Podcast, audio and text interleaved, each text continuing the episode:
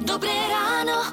Mm, dobré ráno. Lukáš Pínček a Martina Komiso na Rádiu Melody. Treba zvoliť aj správne oblečenie. Neviem, Martina, to čierne, že či je správna farba, lebo sa hovorí, že čierna e, priťahuje. Uh, mužov? Slnko, hej, myslíš? Slnko, sme no. teraz teda v tejto téme.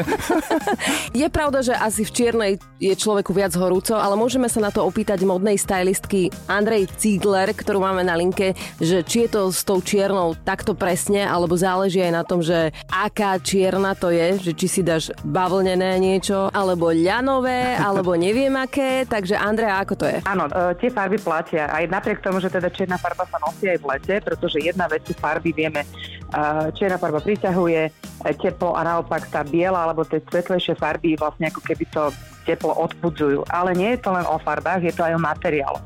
Čiže treba si vedieť zvoliť aj správny materiál a napriek tomu môžeš mať aj dlhý rukav mm. v lete. Je pravda, že už som videl pár ľudí takých, ktorí majú aj dlhý rukav, aj dlhé akože nohavice a trošku sa čudujem tomu, že či im je v tom dobre. či už chlapi alebo ženy.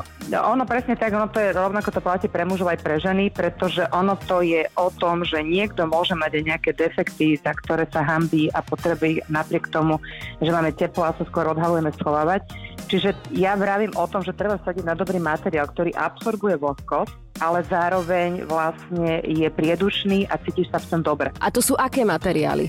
Čiže také typické letné materiály sú napríklad mušalín, je to taká dvojitá gázovina, vieš si predstaviť detská plienka, taký materiál. Áno. A úplne má super výhodu v tom, že ho nemusíš žehliť. Takže toto je mušelín a čo ďalšie materiály? Lán, bavlna. Sú to prírodné, veľmi vlastne pohodlné materiály. Čiže treba sa pozrieť na to, z čoho je vlastne to oblečenie ušité. Môžu nás počúvať nejakí ľudia, manažéri, ktorí majú obleky, tak tam asi toho veľa nevymyslia, či? Aj tam sa dá niečo vymyslieť, aby sa aj v obleku, v košeli, v krávate dobre cítili? Sú vlastne určité pravidlá, ktoré sa možno nedajú stále obísť. E, je to nejaký protokol, nejaký, nejaký, nejaké predpísané pravidlá, ktoré treba rešpektovať a nie je práve vhodné, aby prišlo v nejakých bermudách alebo v krátkých mm-hmm. nohaviciach. Takže v podstate tu je taká tá kompenzácia, že je, tie zariadenia alebo teda priestory sú klimatizované, sú ochladzované a tým pádom vieš vydržať aj v takomto oblečení. Takže môžeme to celkovo uzavrieť tak, že dôležitejšie sú materiály, ako to, akú farbu zvolíme, prvom rade áno, materiál, farby a samozrejme strich.